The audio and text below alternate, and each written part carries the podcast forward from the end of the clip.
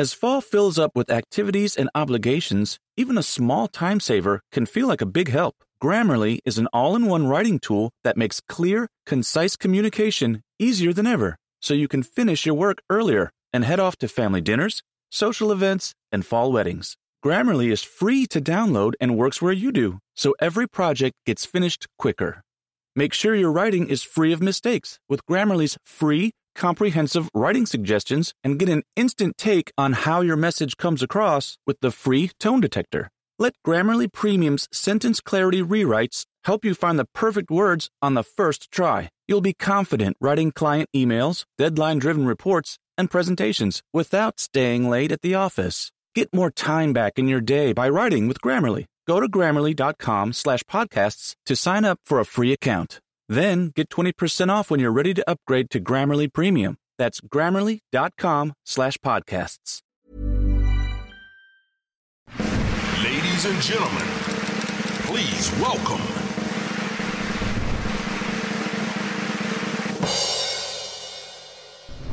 Καλώ ήρθατε. Καλησπέρα. Καλώ σα βρήκα. Χαιρόμαστε πάρα πολύ που είστε εδώ. Καταρχά, για να σα γνωρίσουμε, γιατί σα θαυμάζουμε εξ αποστάσεως τόσο καιρό.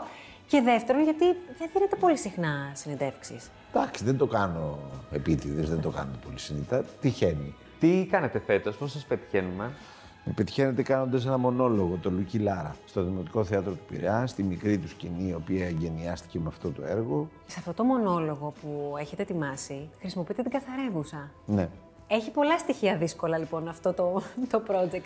Η γλώσσα, ότι είναι μονόλογος και επίσης ότι γίνεται μ, αναφορά σε έναν αντίρο της ε, Επανάστασης, σωστά; Θα τα πάρουμε με τη σειρά. Η Ναι. γλώσσα για μένα είναι δυσκολία, αλλά ήταν και ένα, το πρώτο βασικό κίνητρο. Γιατί μου αρέσει πάρα πολύ αυτή η γλώσσα.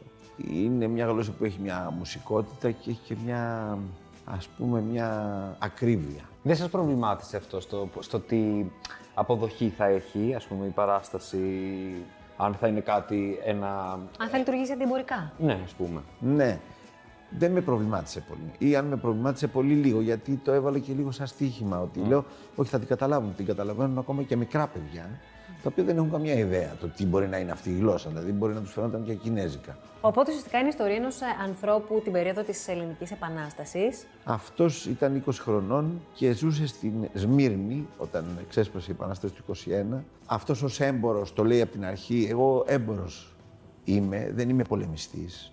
Το λέει και ο ίδιος ότι δεν είναι ήρωας. Είναι πάρα πολύ πιστό ιστορικά το κείμενο. Δηλαδή, όλοι οι ιστορικοί, η Μαρία Ευθυμίου, ας πούμε, που είχαμε μια κουβέντα τον καιρό των προβών, μας λέει ότι είναι απολύτως ακριβώς. ακριβές ιστορικά. Δεν το γνωρίζω, αλλά έχω την εντύπωση ότι πρέπει να έχετε πει πάρα πολλά όχι στη ζωή σας, την ε, θεατρική και την τηλεοπτική. Την υποκριτική. Έχω πει, ναι. Αλλά έχω πει και, πολλά ναι. Και δηλαδή. κάπου είχα διαβάσει, εσείς θα το έχετε πει, ότι, ότι είχατε βαρεθεί να σας κάνουν προτάσεις για να κάνετε ρόλο συμπαθητικών ναι. περιπτεράδων. Ένα και μου είχε βαρύ συμπαθητικό. πολύ αστείο αυτό. Ναι, εντάξει. Λέω πάλι, πάλι ρόλο για ένα συμπαθητικό περιπτέρα. Δεν, δεν μπορώ άλλο. το, έχω, το έχω εξαντλήσει αυτό το. Και με μεγάλη επιτυχία. Για μεγάλη ευτυχία. ναι. Πώς βρεθήκατε στο θέατρο; Συμπτωματικά. Εντελώς. Δηλαδή, δεν ήξερα καν τι είναι θέατρο όσο ήμουνα μικρός. Ζούσαμε, ο πατέρας μου ήταν ε, ενομοτάρχης χωροφυλακής και μέχρι 10 χρονών ήμασταν σε δύο χωριά στην Ελλάδα, σε, στην Εύβοια πρώτα και μετά στη Σύρο. Μετά μπήκα στο Πολυτεχνείο και ε, γνώρισα εκεί έναν φίλο ε, συμφοιτητή. Μας πήγε στη Σαλαμίνα που είχαν μια θεατρική ομάδα που αυτό συμμετείχε. Είδαμε μια παράστασή του. Ξαναπήγαμε, είδαμε μια δεύτερη, πήγα και μια τρίτη βόλτα έτσι, ως φοιτητής, ας πούμε, στο δεύτερο έτος ήμουνα. Και εκεί που κάνανε αυτή η ομάδα ήταν μια πολύ εξαιρετική ομάδα. Δεν ήταν του Δήμου, ήταν από μόνοι τους έτσι, αυτόνομοι, ας πούμε. Κάνανε διανομή για ένα έργο, είχαν ενοικιάσει και ένα σπίτι από αυτά τα παλιά που έχουν μια αυλίτσα στη μέση. Πώς είναι η αυλή των θαυμάτων του Καμπανέλη, ας πούμε. Που είναι Κάτι γύρω-γύρω τέτοιο. τα σπίτια, ας Μπράβο, πούμε, που και είναι τα συγκεντρώνονται δωματιάκια όλοι. γύρω-γύρω, ναι. Ε, ένα παλιό τέτοιο σπίτι και εκεί μαζευόντουσαν και μου λένε θα παίξεις εσύ το βασικό ρόλο. Λέω, τι εγώ. Έτσι. εγώ Πρωταγωνιστής κιόλας ναι, κατευθείαν. πρωταγωνιστής Κατευθείαν, από το κατευθείαν. μηδέν. Ε, Χρήστη πρωταγωνιστής κατευθείαν. Λέω, από μέσα μου είπα δεν μου το λέτε κανένα δύο-τρει φορές ακόμα, γιατί δεν μπορώ να πω το ναι κατευθείαν. Τώρα ε, κόμπλαρα, ας πούμε. Δηλαδή, τι, πώς θα σου. Τι, ναι. Μου το είπαν όμως κατευθείαν άλλες δύο-τρει φορές και είπα ναι. Οπότε έπαιξα στην ποτικοπαγίδα της Αγκάθα Κρίστη το βασικό ρόλο. Ναι. που το ανεβάσαμε εκεί. Μετά ξαναέπαιξα στο Δεν πληρώνω, δεν πληρώνω. Ε, ε, συνέχιζα τις σπουδέ μου το μεταξύ στο Πολυτεχνείο. Τελείωσα το Πολυτεχνείο. Έπαιξα και σε άλλη μια παράσταση. Λίγο πριν τελειώσω και έκανα τη διπλωματική μου. Έλεγα θα πάω να γίνω ηθοποιός. Μ' άρεσε. Μ' αρέσαν αυτοί οι άνθρωποι πιο πολύ. Και πόσα χρόνια μετά από αυτή τη, από την πρώτη επαφή με το θέατρο έρχεται το με αναγνωρίζουν στο δρόμο.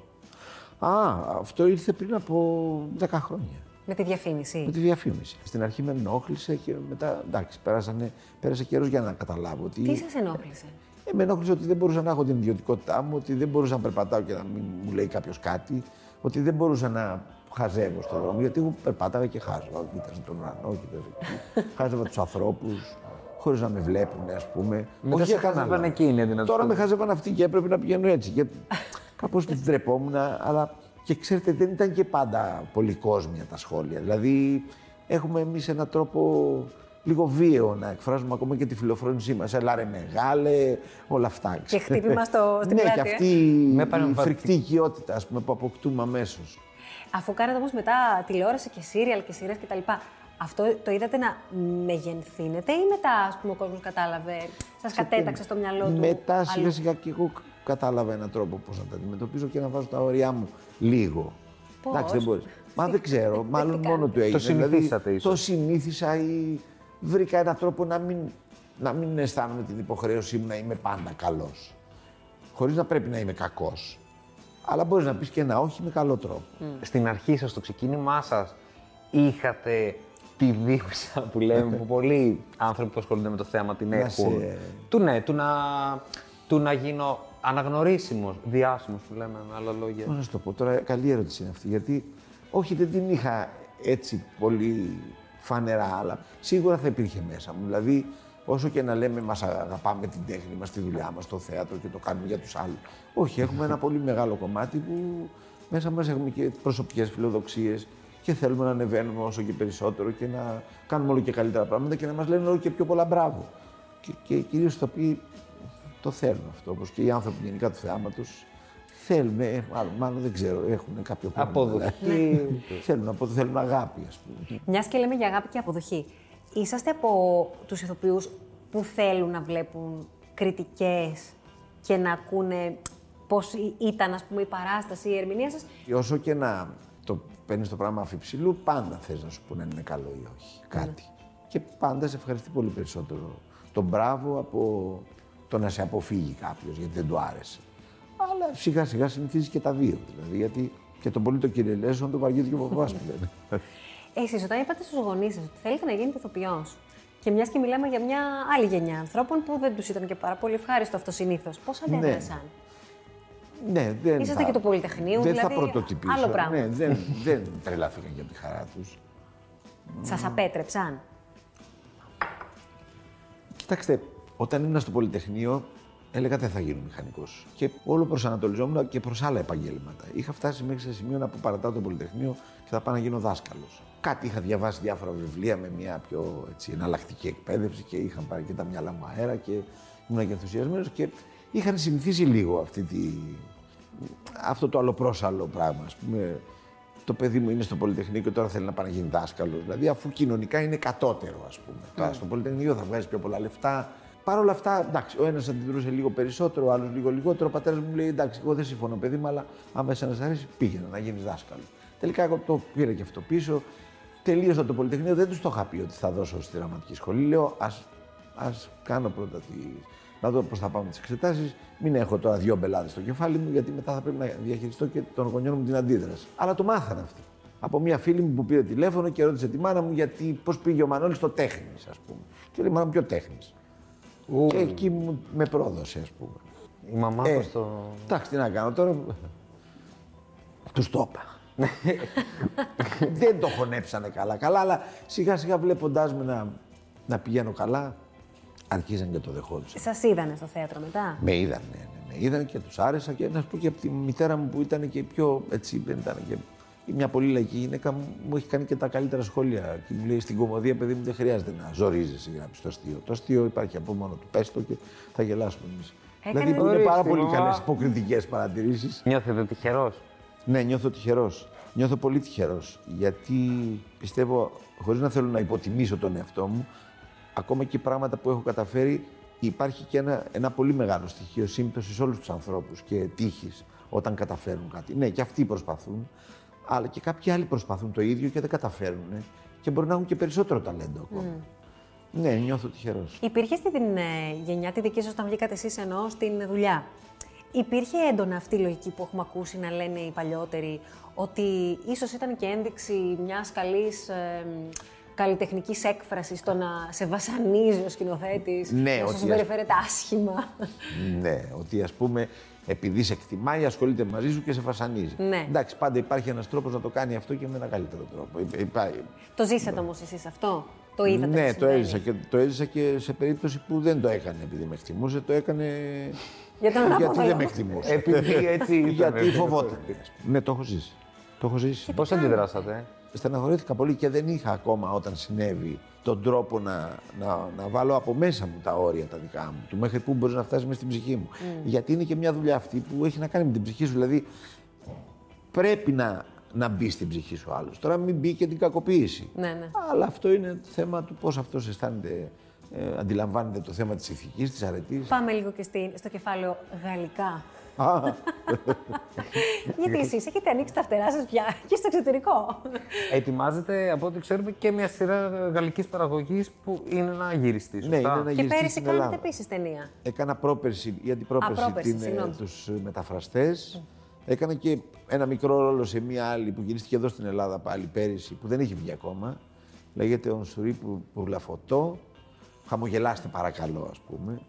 Και τώρα είναι αυτή, το, Gre- η Greek Salad, μια σειρά για το Amazon Prime, 8 επεισοδίων, που θα γυριστεί στην Ελλάδα και εδώ θα παίξω έναν ε, περίεργο Έλληνα δικηγόρο. Περίεργο. Ε, περίεργο, δηλαδή λίγο, λίγο λαμόγιο, ας πούμε. Τι είναι αυτό που έχει κάνει τους Γάλλους και σας προτιμάνε τόσο πολύ; Έλαντε, λες να μοιάζομαι Γάλλο, ας πούμε. Δεν ξέρω. Στην πρώτη, στην πρώτη ταινία μου στέλνουν ότι θέλουμε να κάνετε βίντεο ε, δοκιμαστικό για να δούμε αν μας κάνετε για να παίξετε... Στα γαλλικά, το κάνατε; Στα γαλλικά, ναι, ναι, στα γαλλικά.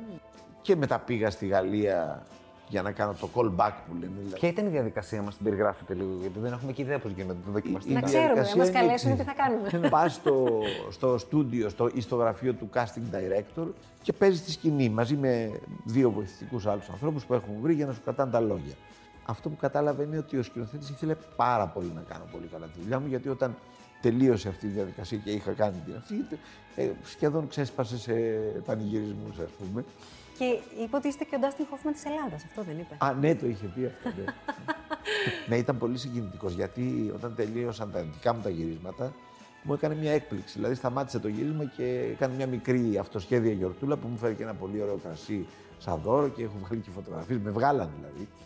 Ε, όπου είπε κάτι φοβερά λόγια τέτοιου τύπου και εγώ δεν μπορούσα να σταματήσω να κλαίω. και ε, να δακρύζω δηλαδή και δεν, δεν, δεν το πίστευα.